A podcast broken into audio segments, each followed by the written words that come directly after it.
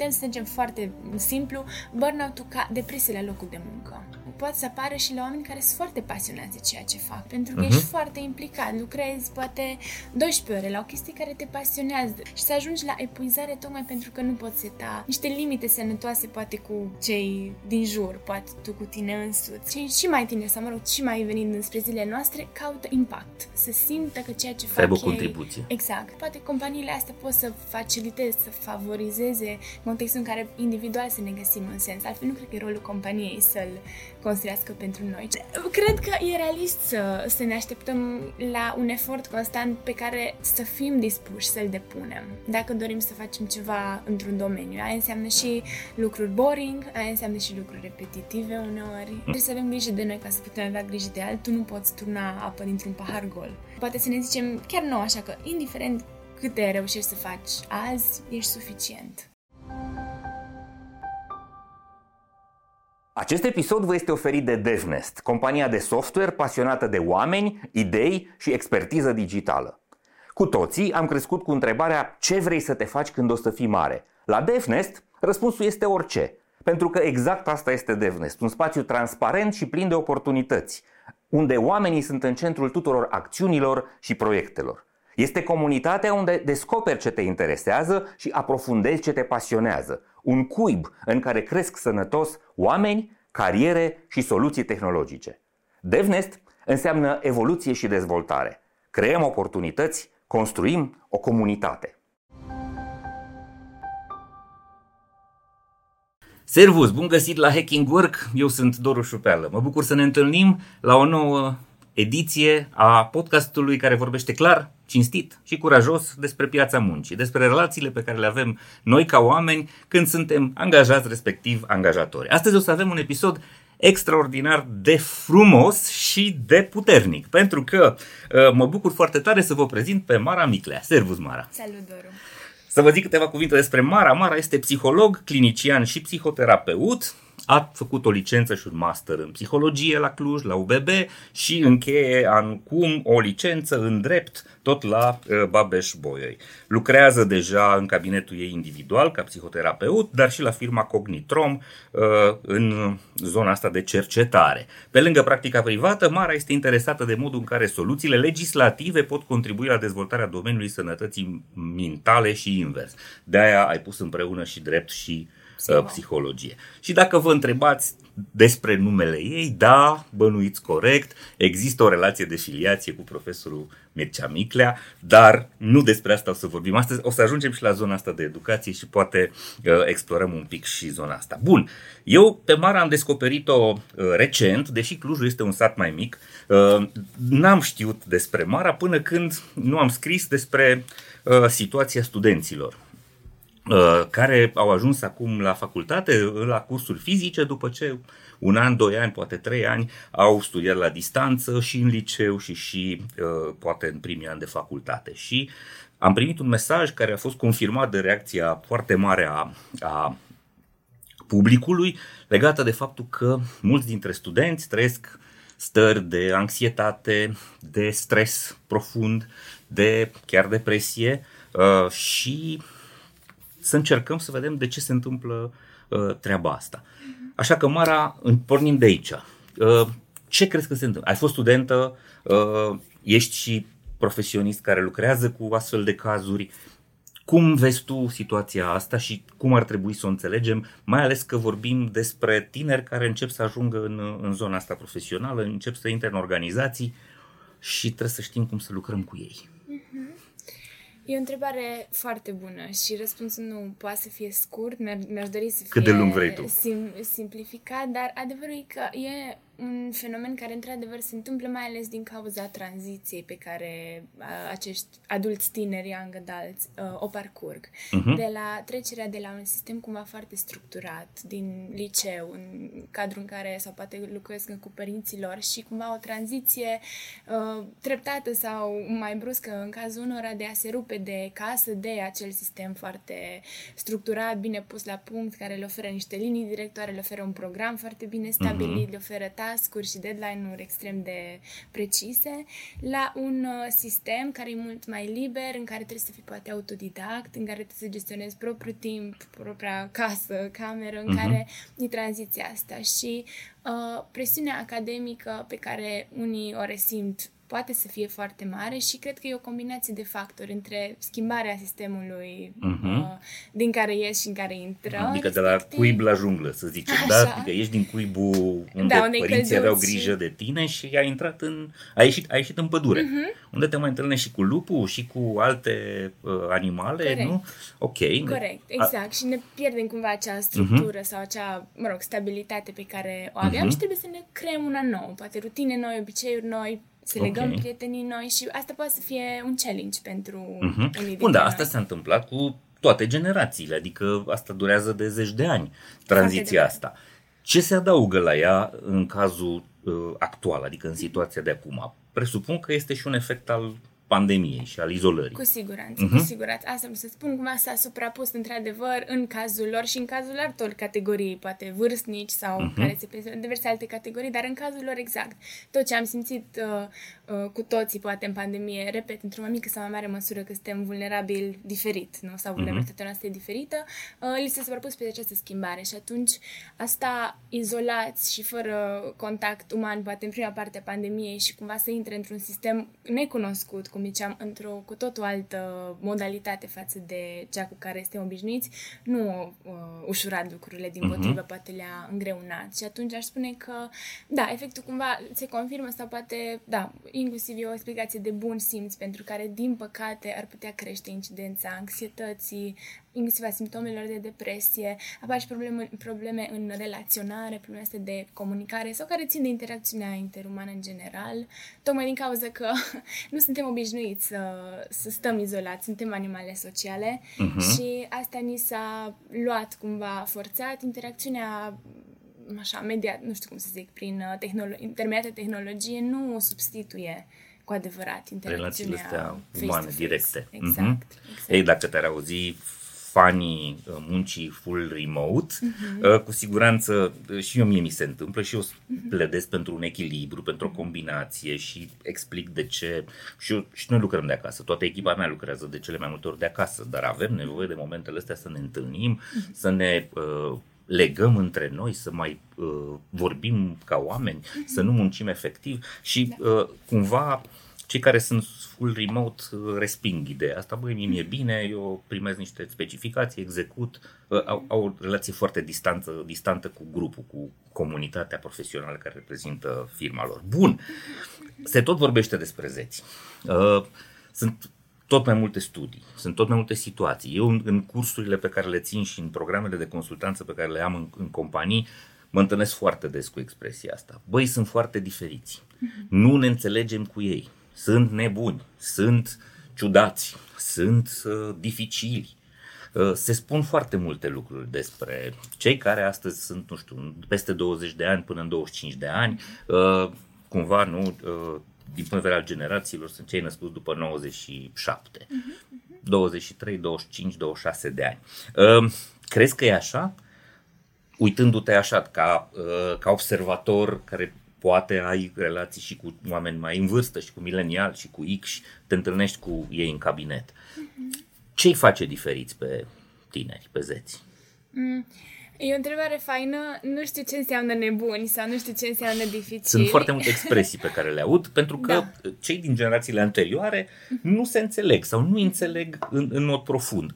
Se uită la ei ca la, uh, nu știu, niște oameni cu un comportament foarte diferit de așteptările pe care le avem și de cumva de obișnuințele pe care le avem din perioadele anterioare. Cam asta este. Nu înseamnă că sunt, uh, nu e nebunia aia în sensul expresiei populare că ai nevoie Sigur, de, un, de un medic uh, Așa. psihiatru, da? Nu, nu, nu-i cazul ăsta. Așa, uh-huh. da. Uh, revin la ce ai tu anterior, apropo uh-huh. de asta e o problemă veche de când lumea. Deci cred că, cumva, așa, bătălia între generații a fost prezentă uh-huh. de când lumea și pământul și scrieri, nu? În, în direcția asta în care, inclusiv din antichitate, spuneau, ok, nu mai înțelegem pe tinerii din ziua de azi, uh, ce cu comportamentele astea, ce cu atitudinile astea uh-huh. care ne sfidează și de-a lungul istoriei se pot vedea scrieri din N uh, perioade sau diverse epoci care zic exact acele lucruri care nouă ni se zic acum poate despre generația Z. Uh-huh. Deci vreau să zic că e firesc. E o boală poate. veche a omenirii. Da. Mă rog, o boală, nu e o boală. Este un, obi- o, exact. un obicei o al bătălie, omenirii. un- Există mereu schimbări între generații. Ok. Și poate ar fi firesc să fie așa ca să fie un progres sau ca să evolueze societatea Corect. altfel, dacă am fi la fel, poate Corect. n-am mai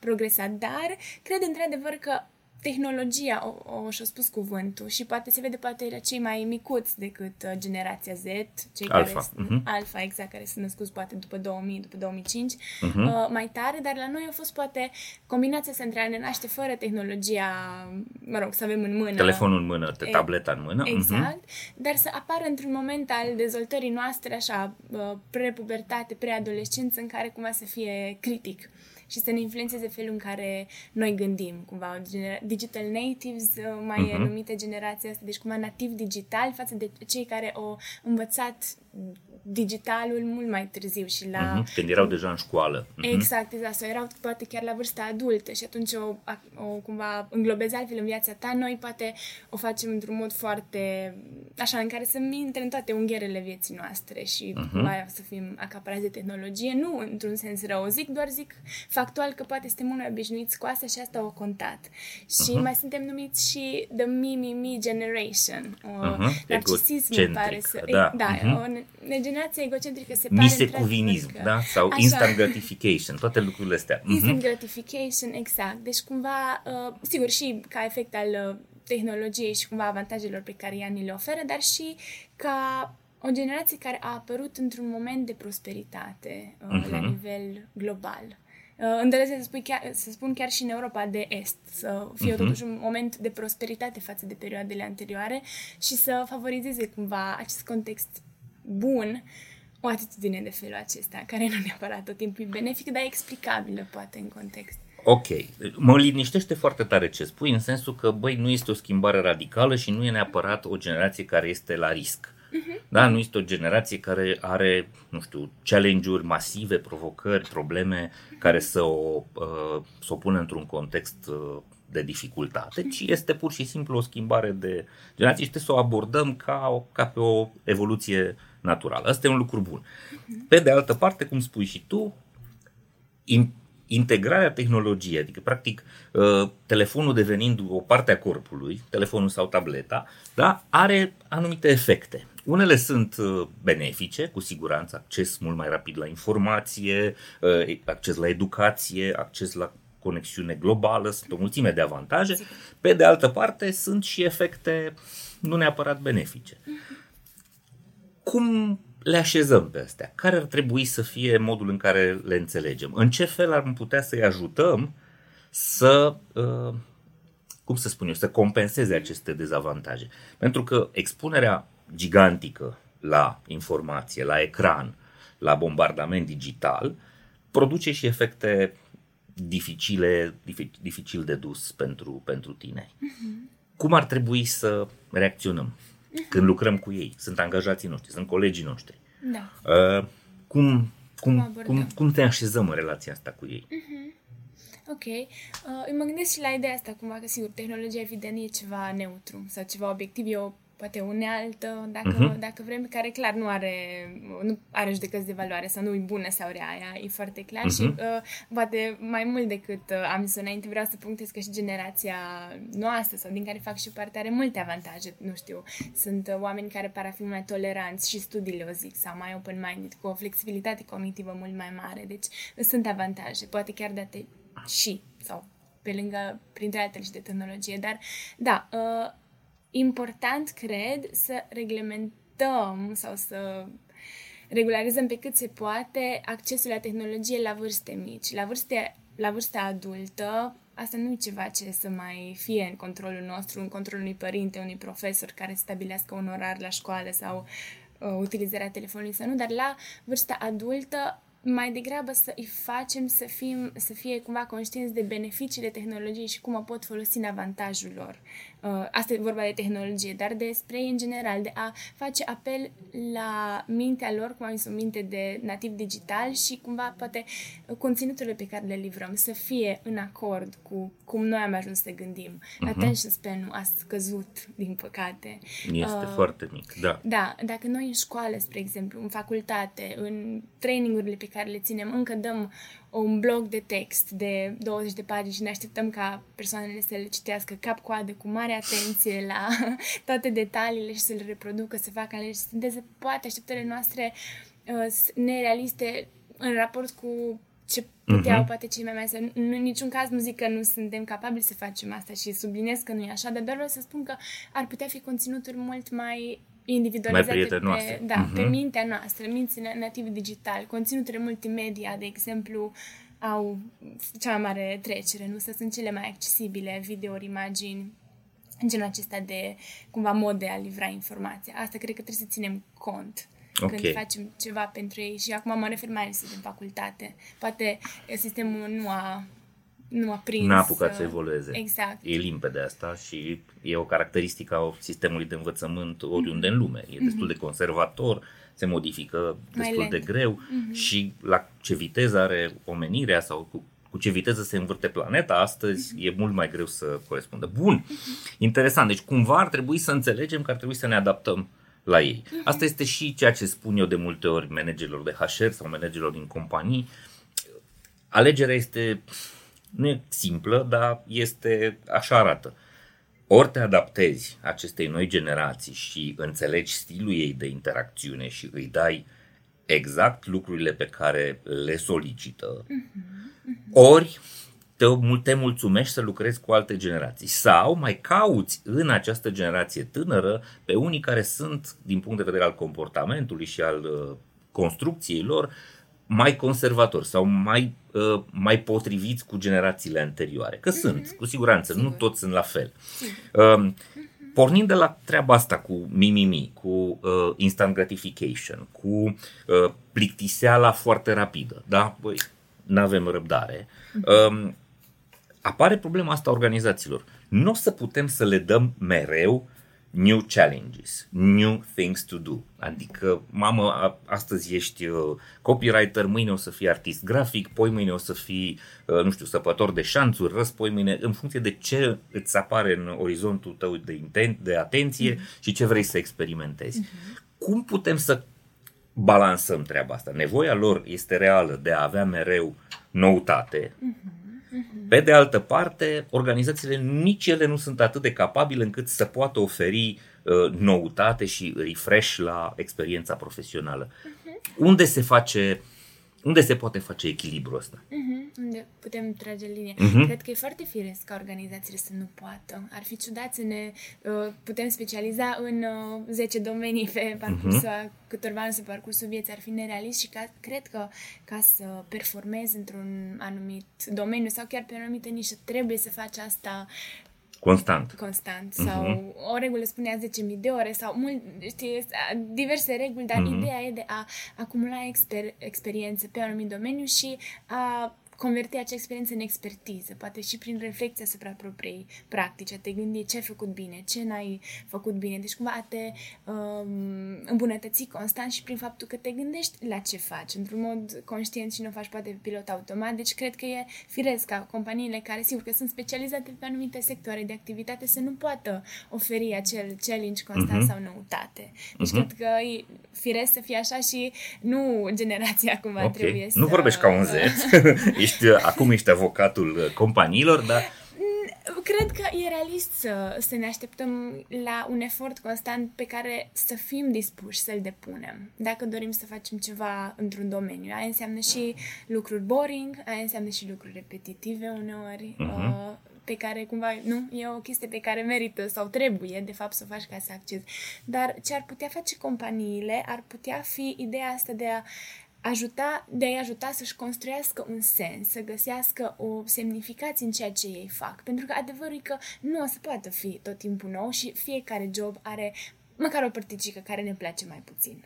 Ok, am uh, înțeles. Și uh-huh. să vezi asta ca part of the process și poate să-i ajute prin cultura organizațională sau prin uh, skill-urile pe care încearcă să le dezvolte cumva on the side, prin alte training, deci nu doar pe uh-huh. munca specifică, să îi ajute pe ei să vadă să-și găsească, asta. Uh-huh. Da. Să-și găsească ocupații, sensuri, profesii care să îi atragă mai tare. Exact. în orizontul uh-huh. organizației. Exact. Și să, să vadă sensul în ceea ce fac. Să vadă că, uite, studiile uh, arătau și studii astea longitudinale pe diverse generații, arătau cumva ce e cel mai important pentru oameni la momentul actual. Un studiu, dacă nu mă știu, de la Harvard, longitudinal. Și la un dat era sensul. Prin uh-huh. și în mhm. generația asta 80 sau mai flower power sensul. După aia a fost mult mai mult shift spre bani. Și de la job cumva uh, căutăm un uh, venit sau asta e cumva scopul e, principal. E prima cerință. prima cerință. Mai ales când ești la început de carieră, cu siguranță exact. vrei să ai bănuția care să-ți acopere toate cheltuielile. Așa e, dar uh-huh. inter- interesant e că și cei și mai tineri, sau mă rog, și mai venind spre zilele noastre, caută impact. Să simtă că ceea ce fac Să aibă o contribuție. Exact. Uh-huh. Să ducă o contribuție la ceva și uh, cred că asta e o chestie personală și să o construiești în timp, dar poate companiile astea pot să faciliteze, să favorizeze contextul în care individual să ne găsim în sens. Altfel nu cred că e rolul companiei să-l construiască pentru noi, ci noi să-l construim. Ok, să te ajute să găsești sensul în contextul în organizației.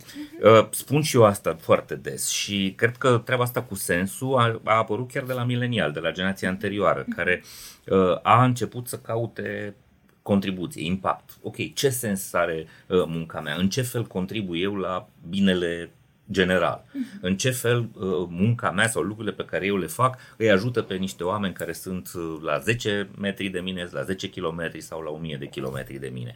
Asta este un lucru foarte bun. Dar ideea pe care ai spus-o, uh, aș vrea să o, să o reținem, cumva organizațiile să fie suficient de flexibile încât să le lase spațiu de explorare într-un în niște limite specifice domeniului organizației, da, uite, ne ocupăm cu construcții.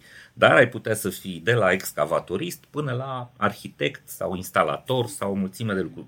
Uite, ăsta e spațiu pe care poți să înveți și unde poți să-ți oferi și mentorat. Cam asta ar trebui să fie abordarea corectă, să nu ne, aștept, să nu ne așteptăm ca zeții să vină, ăsta e rolul, astea sunt atribuțiile, pune mâna și execută. Că o să facă o zi, două, trei, după care o să zică așa și da? ok. Ce mai e? What's in it for me? Da, cred că este foarte fain, uh-huh. da. O flexibilitate de uh-huh. ambele părți, exact. Uh-huh. Și setarea expectațiilor, da. da. Asta se cheamă în unele organizații mobilitate internă, adică să poți uh-huh. să te muți dintr-un departament într-altul, dintr-o funcție într-alta, dintr-o expertiză în alta, uh-huh. astfel încât să poți să vezi ce, uh, ce anume ți se potrivește și ce anume te prinde. Uh-huh. Ok, deci nu, nu e cazul ca organizație să ne închipuim, băi, trebuie să ne schimbăm cu totul și să fim o varză, o salată în care tinerii să vină și să-și aleagă câte ceva, ci mai degrabă, uite, ăsta este orizontul nostru, poți să explorezi aici, hai să vedem unde te poți uh, integra. Exact. Ok, cu diferențe, că unele organizații pot să ofere un spectru mai amplu, altele pot să fie Bun, hai să ne întoarcem la discuția uh, noastră. Uh, de unde am început? Decontarea serviciilor prin CNAS. Uh, foarte mulți oameni întâmpină situații în care nu se mai simt bine.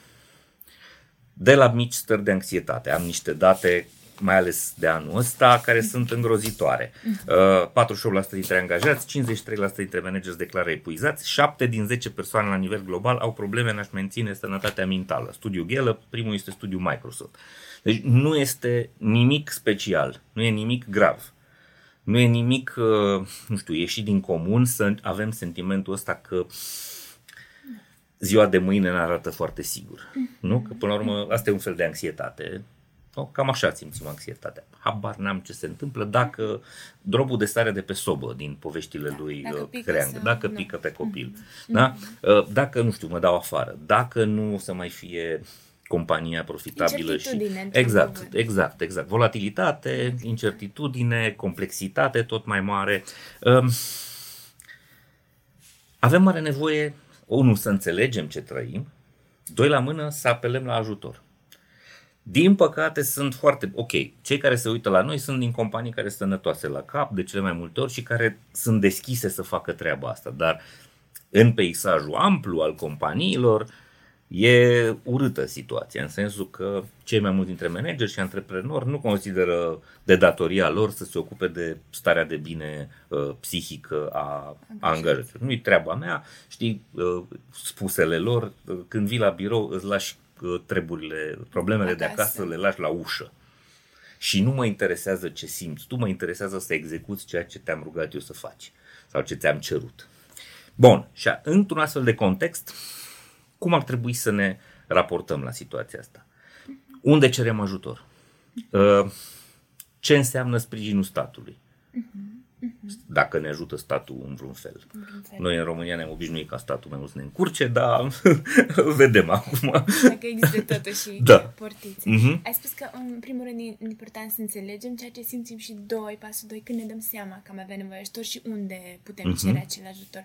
Uh, cred că, în primul rând, e important să înțelegem orice problemă de sănătate mentală, fie ea uh, legată de anxietate, de depresie sau multe alte probleme pe care le putem întâmpina în sfera asta, să le înțelegem ca interacțiunea dintre mai mulți factori, inclusiv genetici și biologici. Se pare că iritabilitatea acestor tulburări există, îi câteva zeci de procente, într-adevăr. Deci, din păcate, putem și moșteni, ca să zicem așa, o predispoziție. Nu vorbim că moștenim neapărat Mhm. anxietate, dar o predispoziție. O anume da. sensibilitate, O care anumită poate să vină de la sensibilitate. părinți, de la bunici, de la generațiile anterioare. Exact. O, Ok. o susceptibilitate diferențială se cheamă, adică cumva moștenești o, un risc, să zicem Mhm, așa, o, o mhm. prevalență care poate Care să se fie mai activează dacă se mai întâmplă și alți factori. Perfect, exact. Mhm. Deci, în funcție de mediu, acea vulnerabilitate, într-adevăr, se poate manifesta, să zic așa, sau poate rămâne latentă. Și atunci, mediul, clar, e, sau factorii de mediu, uh, al cei de-al doilea factor care s- uh, își spun cuvântul și atunci cred că trebuie să înțelegem și inclusiv mediul organizațional în care ne aflăm ca un potențial factor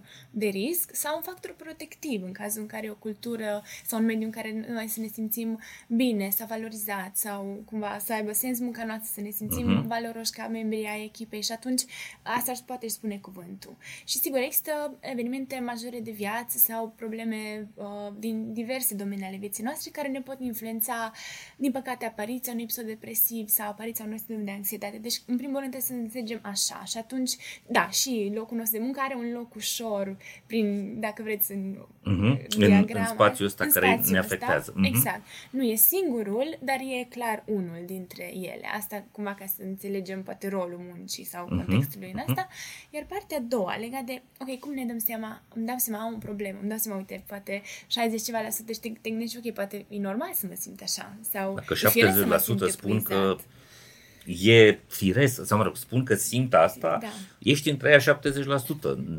Nu ești singur. Exact. Și sunt mulți. Mhm.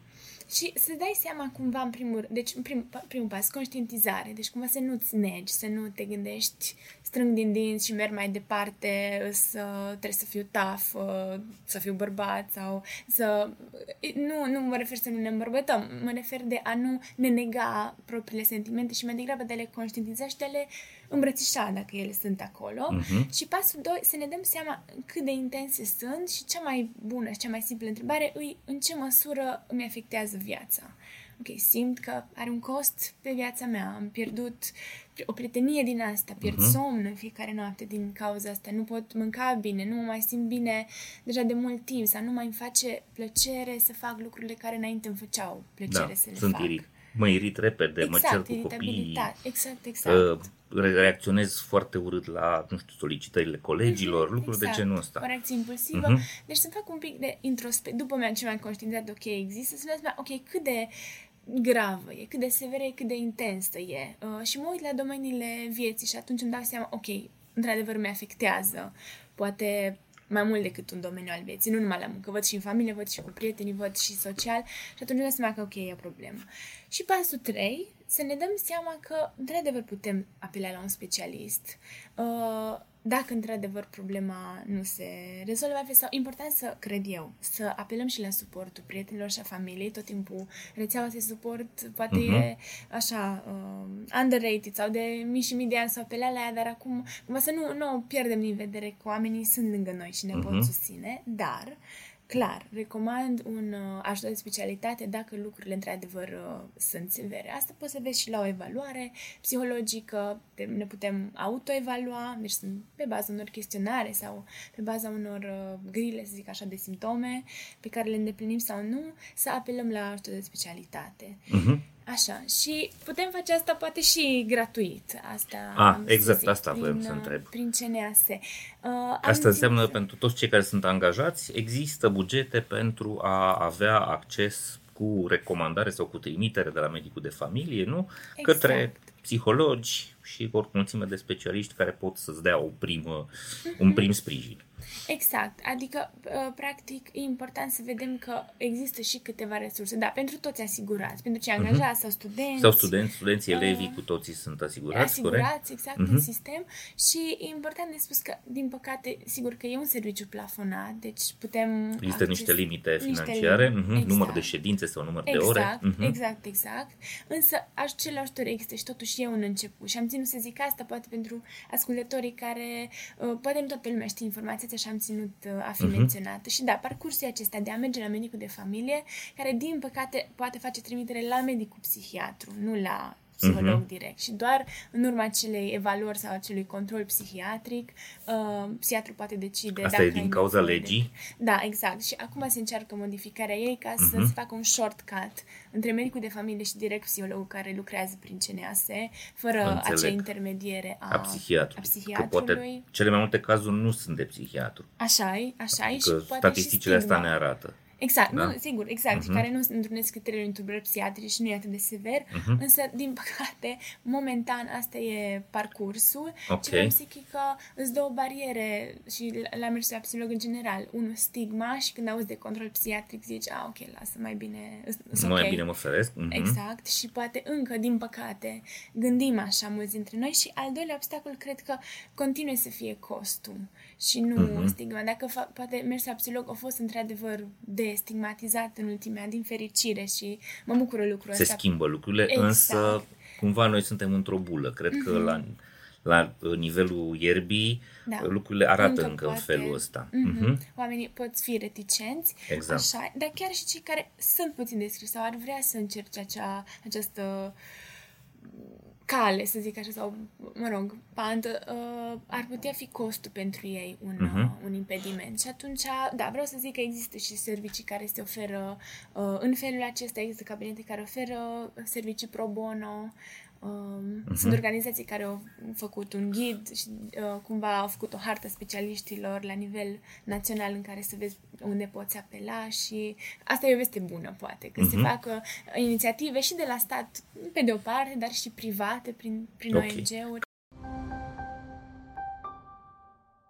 Acest episod vă este oferit de MedLife, furnizorul național de sănătate al României. Pentru că știe că sănătatea înseamnă echilibru pentru minte și trup, MedLife a lansat singurul abonament medical 361 de grade. Un abonament complet, cu acces la servicii de prevenție, sport și nutriție, dar și cu asigurare medicală inclusă. Prin acest abonament, MedLife susține dezvoltarea unui mediu de business sănătos în România. Iar împreună cu MedLife, prin fiecare episod al proiectului Hacking Work, vă oferim inspirație prin idei valoroase pentru organizații sănătoase. Ca să sintetizăm. Deci nu e o rușine să simți lucruri de genul ăsta, e firesc, se poate întâmpla oricui, mai ales în lumea Absolut. asta modernă care se schimbă cu viteză uluitoare și care are tot felul de surse de incertitudine și de instabilitate. Deci nu e o rușine. Doi la mână, nu este sfârșitul lumii. Există o mulțime de resurse c- care pot să fie activate astfel încât să îți recapeți uh, echilibru și starea de bine. Trei la mână nu e uh, imposibil. Patru la mână, da, într-adevăr, presupune un anume traseu și pe acest traseu mai sunt zone de, nu știu, de risc de uh, prestigiu. Da? Știm, dacă ne gândim la comunitățile mici, închise, eu stau la țară, dacă vei merge cu o astfel de problemă la medicul de familie, există riscul ca, nu știu, zvonul să se împrăștie în comunitate. Și de multe ori, în comunitățile tradiționale, astfel de situații sunt văzute ca uh, rușinoase, uh, grave, uh, oamenii se feresc, în general se feresc pentru că nu știu. Le lipsește educație și, vai, ăla are probleme, să stau deoparte că poate, nu știu, poate mă expune la un risc. Deci trebuie să avem curaj să cerem sprijinul, în primul rând, al celor din jurul nostru, să cerem înțelegerea lor și să căutăm sprijin. Există inclusiv acces gratuit la treaba asta. Bun, Sintetizezi perfect. mult mai bine decât mine, Doru. E, Și le acum zici e treaba mult mea mai- aici. Treaba Fain ta decât este aș să face eu. explorezi zona asta. Bun, să ne întoarcem la preocupările astea ale tale. pe mine m-a surprins. Psiholog care caută și zona juridică.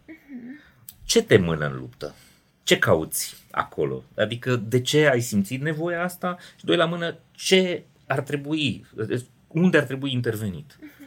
Mă aș interesează foarte tare la un om de 20 și ceva de ani să văd cum uh, gândește.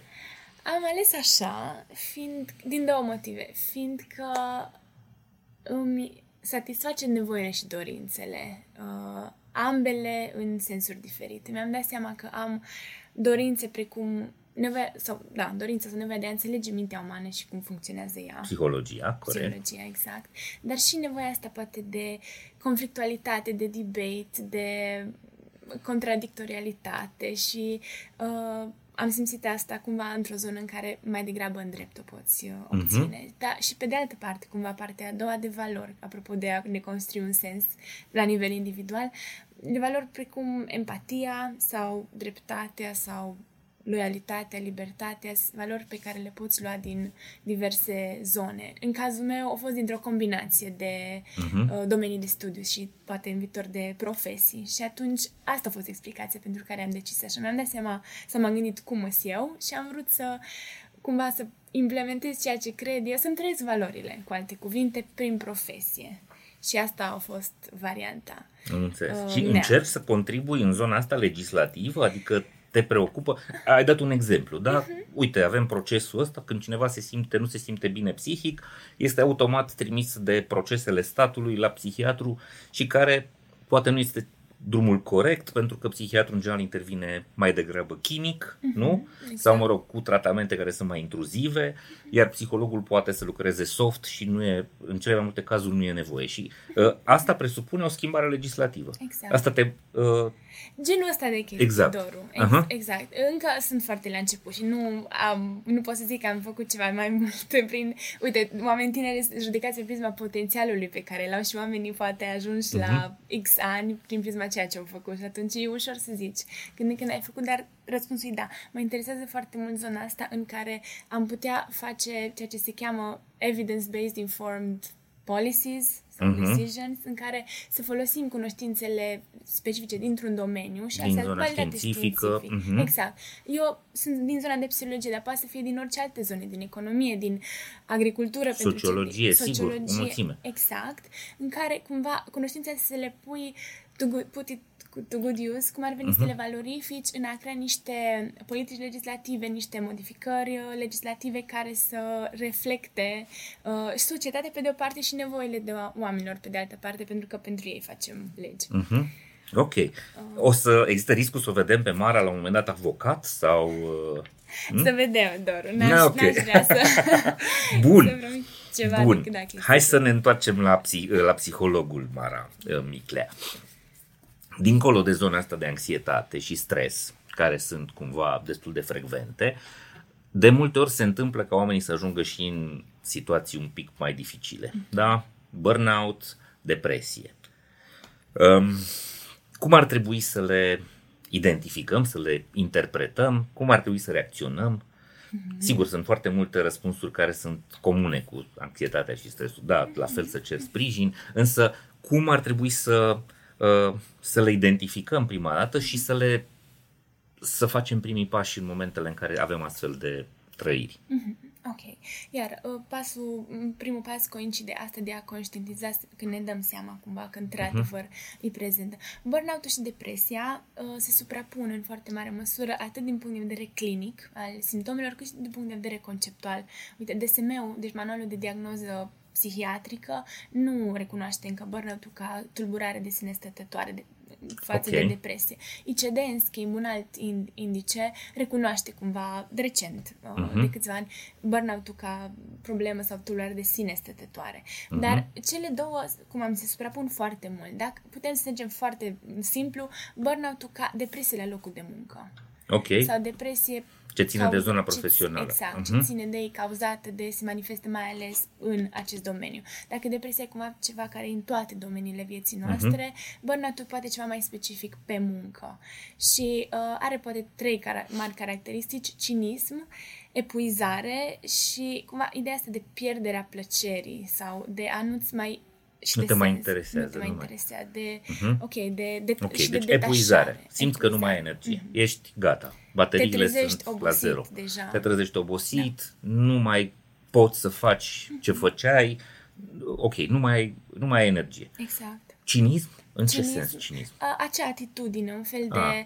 poate, uite, mergățiunea poate acel quiet quitting, Mhm. uh, ideea asta de, ok, dar nu, chiar nu mă interesează sau uh, Mhm. un fel de, oricum îmi sunt preaviz, E nu o să mai degeaba, fac da. nimic. E degeaba, da. n-are sens. Da, tine cumva într-un fel protectivă, dar asta e... Rece, uh, distantă, exact. I don't care, De- nu-mi pasă. Exact, da, Mhm. da, da. Și a treia, ai Așa. spus că este... Ideea asta de a nu-ți mai plăcea ce faci Ok, uh, nu te mai inițial. pasionează, da. nu găsești sens. Exact, lipsa sensului sau lipsa posibilității de a vedea de ce te-ai apucat uh, in the first place de chestia asta. Am înțeles? Uh, nu mai găsești acea semnificație pe care o găseai anterior. Mhm. Deci, într-un fel, putem vedea burnout așa, dar mai ales pe fondul ăsta al muncii, care, de regulă, poate să apară și la oameni care sunt foarte pasionați de ceea ce fac, de oamenii care, sau cărora Unul e le aici. place. Mi s-a le place întâmplat, foarte, sigur. Asta e, pentru că Mhm. ești foarte implicat, lucrezi poate 12 ore la o chestie care te pasionează, deci din uh, pură, cumva, dorință și fără să te oblige nimeni, însă din propriul uh, drive sau din, da, Mhm. din propria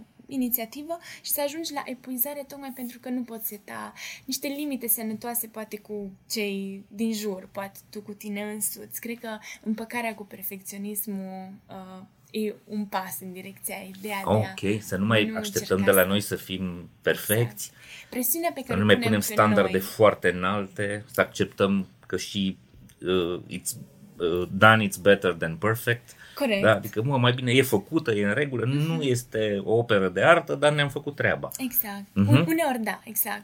Ok, Decât deci să- uneori gândirea asta este sănătoasă. Mhm. Nu vă mai luați după șefii voștri care vor perfecțiune. Exact, Mhm. exact, exact. Cred că e o diferență între excelență și perfecționism și sună uneori, aș zice așa, ca o calitate, ok, să e un om perfecționist, dar adevărul e că niște standarde Mhm. nerealiste pe care ni le impunem noi nouă ne pot aduce la epuizare tocmai pentru, pe o chestie care suntem buni, care ne place, ne face plăcere și să ne o epuizăm noi pentru că nu suntem dispuși să ne vorbim nouă cu blândețe și să spunem, ok, ai făcut suficient.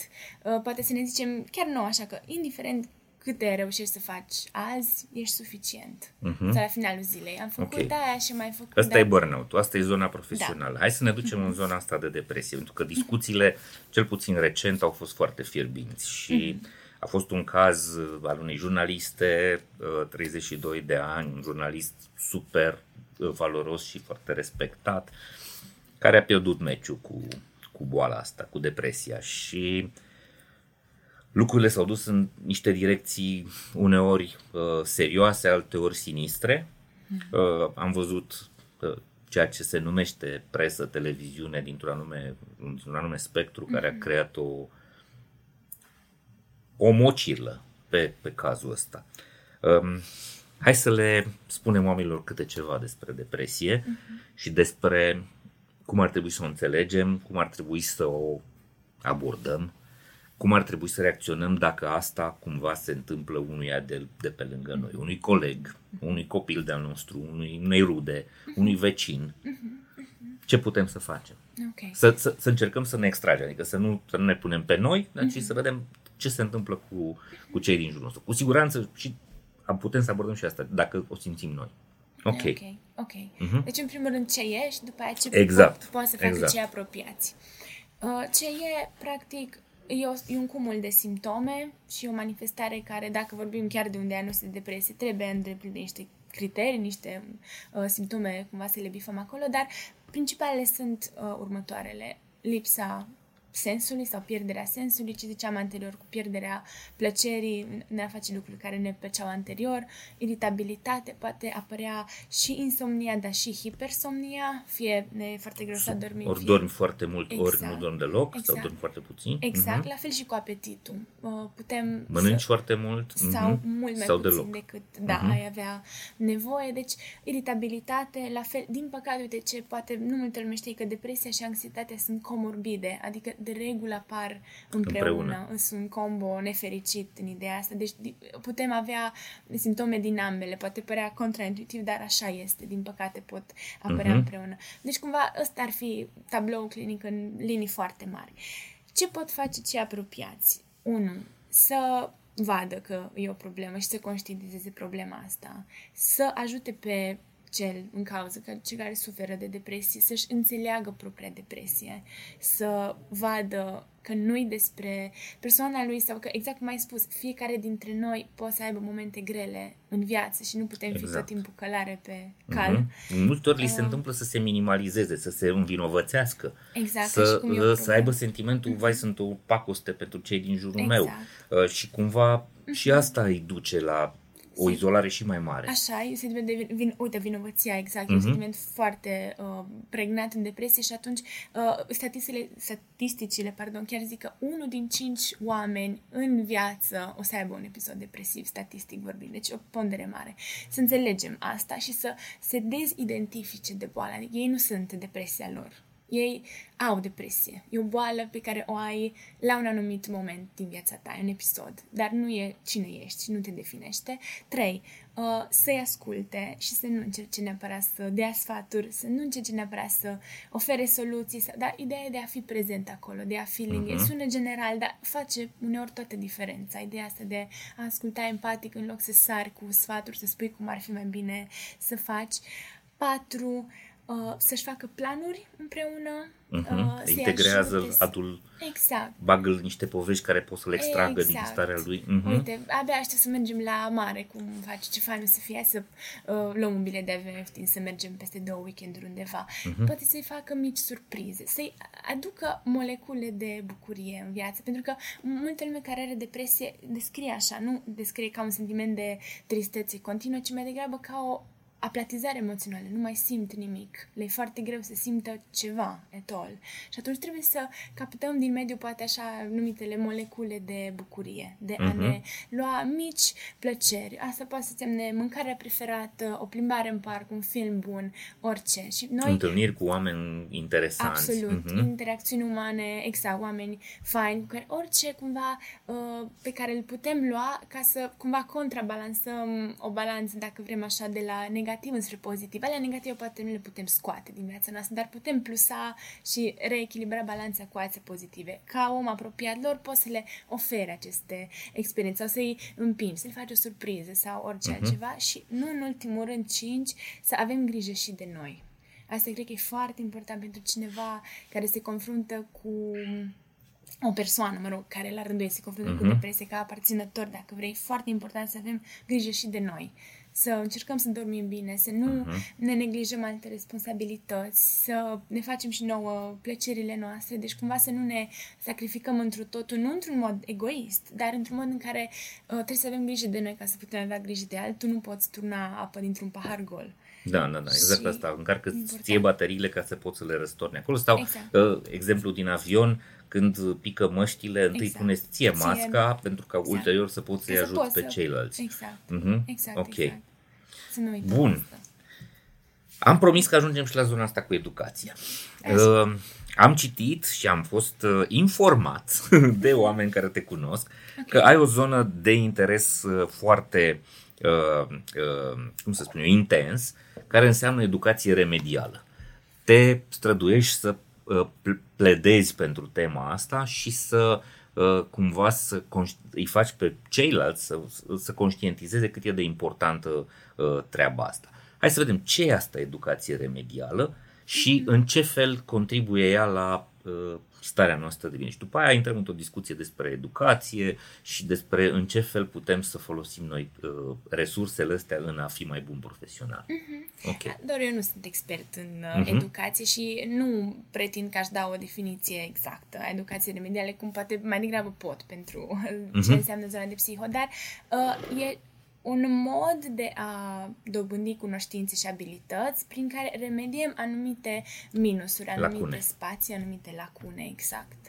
Uh-huh. Foarte simplu, simplu zis. Okay. Lucruri pe care ar fi trebuit să le achiziționăm într-un anumit uh, tempo sau într-un anumit timing. Uh-huh. Nu a fost așa și intervenim uh, ulterior, completăm. Ulterior, uh-huh. completăm. Asta e okay. în linii foarte mari. Ok. Cine ar fi uh, beneficiarii? Vorbim de copii, vorbim de adolescenți, vorbim de adulți sau e pentru toată lumea? Ar putea fi chiar pentru toată lumea și educația clar nu se oprește când terminăm învățământ. Nu se termină învățarea când am primit diploma de la liceu sau de la facultate. Vai de câte ori trebuie să spunem asta. Așa. Fiecărui om de o mie de ori, cred. Deci e un uh, mhm. lifelong uh, exact. process. Și atunci, uh-huh. da, eu, eu văd educația remedială la, la orice vârstă, că vorbim de copilași care, uh, nu știu, au prins clasa 0, clasa 1, clasa 2, online online și e nevoie să intervenim punctual pentru ca ei să achiziționeze anumite abilități. cunoștințe, mhm. abilități, uh-huh. exact, pe care nu le-au achiziționat la timp. Exemplu foarte simplu e, de exemplu, atunci când nu știi foarte bine tabla mulțirii, dar încerci să faci deja ecuații cu număr necunoscut și uh-huh. e E imposibil. Imposibil, exact. Da, te blochezi. pur și simplu trebuie să remediezi acele... Asta e o cunoștință la... hard, dar sunt foarte multe abilități soft, soft. care le lipsesc. Sigur adică da. de co- comunicare, de colaborare, mm-hmm. de mm-hmm. Uh, a, curajul de a pune o întrebare, mm-hmm. lucruri mm-hmm. absolut simple, mm-hmm. care nu li se par, uh, pentru că nu le-au, nu le-au învățat, n-au exact. avut acces la ele. Ok. Exact, exact, exact. Mm-hmm. Și acest, în analogia asta atât de simplă, cumva se poate putem extrapola și la alte vârste, la studenții care au făcut uh-huh. uh, poate online, la adulții care au sărit niște etape uh, în procesul lor educațional și revenim ulterior. Ok, ăsta uh, e conceptul. Cu siguranță exact. e limpede, cu toată lumea și-a dat seama, e absolut necesar. Uh-huh. Tuturor ne pot scăpa anumite puncte în formarea noastră și s-ar putea să fim interesați sau s-ar putea să nu conștientizăm, dar să ne fie de foarte de folos să umplem aceste găuri. Exact. Bun, ăsta e conceptul. Cine se ocupă de el? Cine Are cineva da. grijă de treaba asta? Cine ar trebui să se ocupe și de educația în genere, ar trebui să fie și cei care se ocupă de educația remedială, însă nu, tot timpul e așa și de regulă vin inițiative private, din sectorul privat, din sectorul ONG. non-profit, uh-huh. exact, uh-huh. care să intervină și să facă treaba care ar fi trebui făcută poate de alte entități și deci răspunsul meu e depinde, uh-huh. dar cumva din, uh, din diverse uh, zone. Dar zi mai multe, Tudoru, dacă uh-huh. vrei, legat păi, de educație medială și Uite, ce cred eu că ar trebui să, uh, să ne preocupe. Uh-huh. Vorbim deja de 8 ani de zile, un domn pe care uh, îl plătim cu cel mai mare salariu din instituțiile publice, nu ne-a promis că România e educată. Și am ajuns astăzi la o situație în care, ok, avem niște hârtii care reprezintă un plan da. și care se referă, din ce observ eu, strict la cei 2 milioane de clienți actuali ai sistemului. Vorbim de la grădiniță până la universitate. Acolo sunt circa 2 milioane de cetățeni. Dar, în piața muncii, activi, cetățeni activi și nu neapărat doar cetățeni activi, că și bătrânii s-ar putea să se bucure de educație, dar avem cel puțin 10 milioane de cetățeni care sunt activi profesional uh-huh. și care se confruntă cu o serie de schimbări foarte rapide în plan profesional și cu cerințe tot mai multe și mai noi legate de evoluția profesională, care nu primesc niciun fel de asistență, niciun fel de sprijin. Uh-huh. Da? Cam asta este ceea ce uh, peisajul. Da, Știm da. foarte bine că suntem rău de tot cu educația, ne spun și studiile PISA, ne spun o mulțime de uh, cercetări și vorbim doar despre sistemul ăsta clasic care și nici, nici el nu funcționează perfect. Dar ce facem cu, cu adulții? Și despre asta e vorba. Adică în ce fel îi ajutăm să remedieze mhm. lacunele, să-și completeze aptitudinile, competențele, uh, cum, valoarea profesională, astfel încât să nu mai fie în situația în care astăzi sunt cei mai mulți dintre români plătiți cu salarii foarte jos, Mici. pentru că valoarea muncii pe care ei o prestează nu este extraordinară. Setul lor de competențe nu este unul uh, atrăgător, valoros, uh-huh. capabil să primească o sumă mai mare. Despre asta, eu așa, eu așa uh-huh. văd, văd lucrurile. Uh-huh. Uh, bun, da, da. ok, vedem că nu se ocupă sau nu se înțelege la uh, nivelul instituțiilor. Vedem că există doar mici inițiative uh, din ONG-uri care nu ajung uh, la toată lumea. Practic, concluzia pe care putem să o tragem este că suntem pe cont propriu. Și atunci Ce mă putem- gândesc ce putem spune celui care se uită la noi. Ce poate să facă, în ce fel să abordeze lucrurile, astfel încât să poată să-și completeze uh, cumva background-ul, setul. De cunoștințe, setul de capabilități care să-l facă mai bun, mai valoros, mai bine plătit. Că până la urmă asta își doresc cei mai mulți. Ok. Da, să investească în cunoștințe sau în abilități transferabile. Asta ar fi o Ce înseamnă primă idee, transferabil? Pe care le putem transfera de la un domeniu la altul, care sunt trans Aha, deci domenii. nu sunt profesionale neapărat. Uh, da, sunt aturi, și, uh, dar nu sunt cumva domeniu specifice. Și aici mă refer mai ales poate la limbi străine Mhm. Limbi și la străine. competențe IT Mhm. related. Să știi să lucrezi cu niște aparatură digitală, să poți să Exact. citești un ecran, să Exact. poți să conectezi, ok. Exact. Să înțelegi o limbă străină ca să poți să citești manualul acelei, uh, inst- acelui instrument, ok. Exact. Dincolo de astea, Dincolo de astea, suma cl- a clădi exact pe baza asta pe care o zicem acum. Pentru că, adevăr, ue, apropo de digital natives, a face poate un PPT nu e un skill pe care să Un mai PowerPoint. valorizăm. Mhm, Un PowerPoint, uh, un skill pe care să valorizăm sau să cu atât mai puțin să fim plătiți în plus, pentru că e ceva ce foarte multă lume face. Mhm. Dacă facem un pas uh, în față, ceva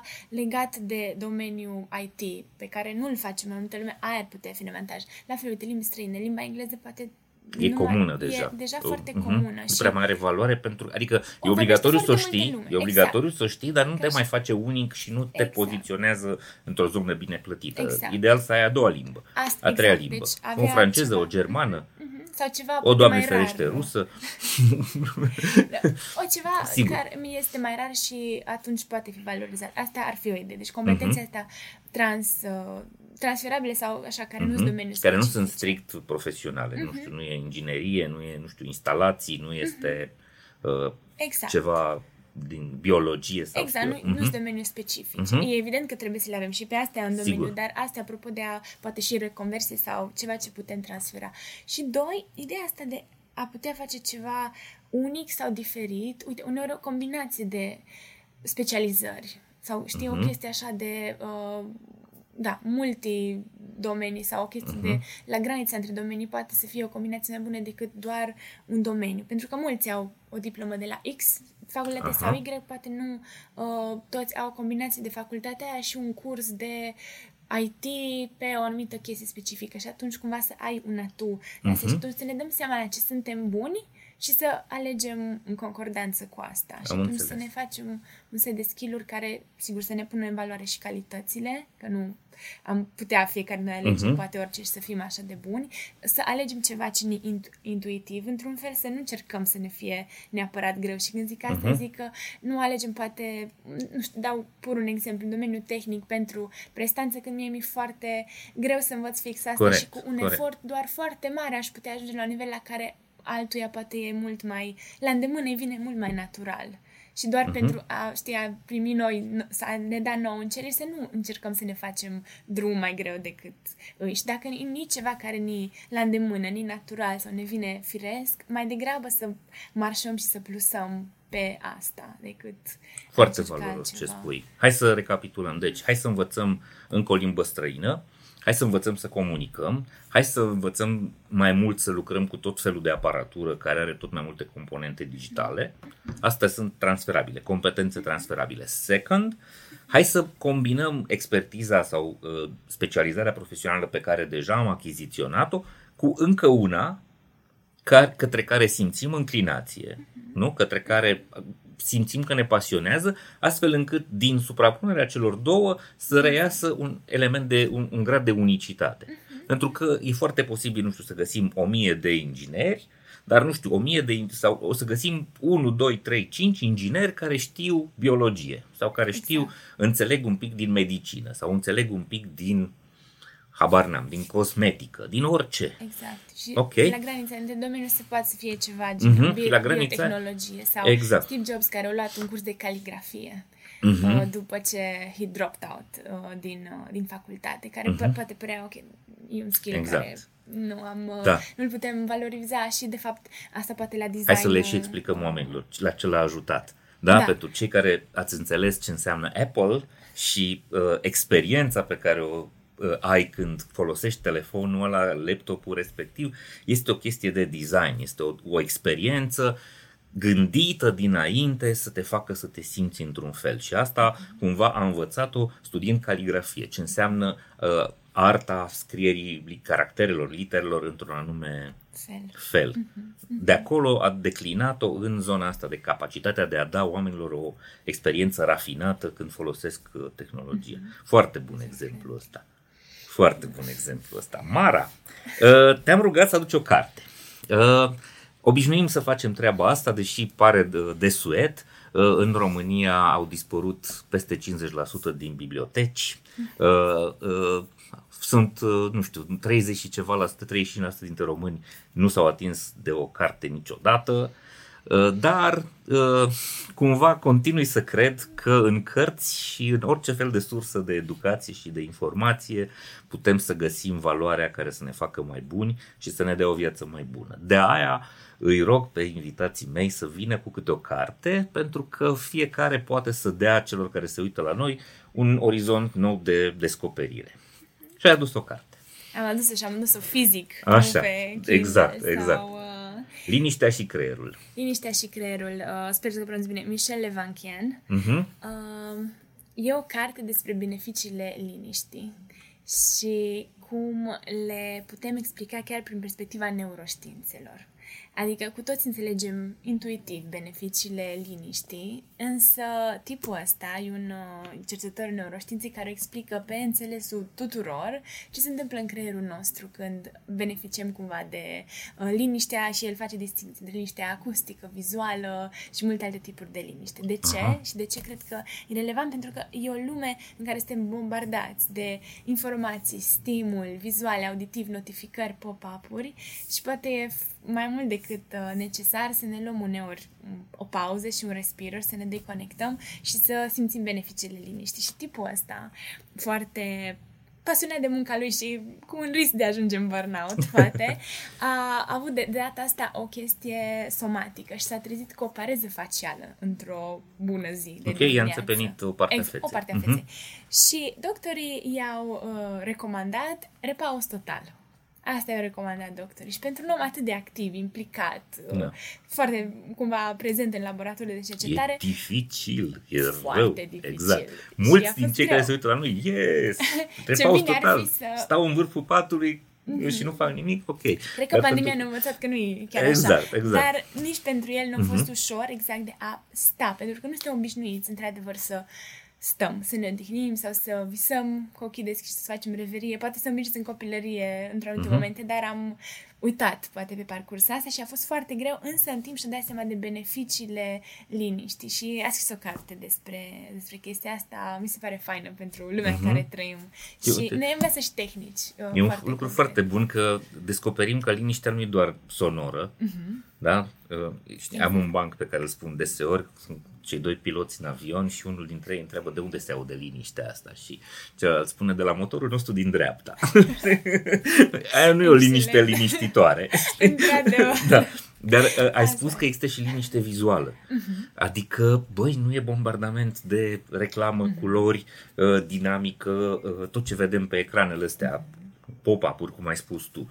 Uh, aș zice că liniștea începe din momentul în care iei acest instrument și toate cele similare și îl pui fix în capătul alt al casei. Da, Și da. ideal și în cuiușa. știi? ok. Și arunci cheia. mă rog, nu știu dacă poți să îți permiți acest lux, dar e bine să îl lași uh, departe. Și da, cât de mult este, uh, cât de sănătos este pentru mintea noastră să avem momente de liniște și poate să ne le și programăm. E o chestie foarte valoroasă, Mara, și mulțumesc. Cu, cu mare drag. Bun, Mara, vrei să dai un mesaj celor care se uită la noi? Sau nu știu, e ceva ce ai fi vrut să te întreb și nu te-am întrebat? A, doar că îți mulțumesc super, super mult pentru N-ai de ce, eu invitația asta. sunt, Mă gen, bucur sunt foarte recunoscător mult să și cred că fiu aici. va fi un conținut foarte valoros pentru cei care se uită. Îți mulțumesc. Da, n-aș mai adăuga nimic. Mulțumesc, Doru. Mulțumesc, pentru Mara. invitația A asta fost și o pentru ziua bucurie de și o azi. descoperire foarte frumoasă. Foarte frumoasă. Sunt încântat. Dragii mei, un episod care sper să vă ajungă la suflet și să vă fie de folos și uh, să gândiți mai bine ziua de mâine și ziua de astăzi. Sper că am vorbit despre lucruri care uh, sunt importante pentru voi și care ne pot ajuta pe toți să uh, transformăm locul în care muncim din scârbiciu în serviciu, în sensul că uh, sunt lucruri care știm foarte bine că nu ne plac și putem să le facem mai bine, înțelegând un pic uh, altfel că putem să producem niște schimbări, putem să avem impact inclusiv în munca noastră, dar inclusiv în munca celor de lângă noi. Vă mulțumesc că vă uitați la noi, că ne scrieți, că uh, veți comenta acest episod, că îl recomandați prietenilor voștri și vă mulțumesc foarte tare că ne urmăriți. Avem podcast video, avem uh, episoade audio, avem un newsletter foarte bun, facem o mulțime de lucruri, avem articole de pe blog care uh, aduc informație și idei care sperăm să vă fie de folos. Mulțumim că le urmăriți, mulțumim că ne dați feedback, mulțumim că ne ajutați să fim mai buni de astăzi pe mâine. Uh, sper să ne vedem sănătoși, voioși și mintoși la următorul episod. Până atunci, servus! Urmărește episoadele Hacking Work pe YouTube, Spotify și celelalte platforme de streaming. Abonează-te acum!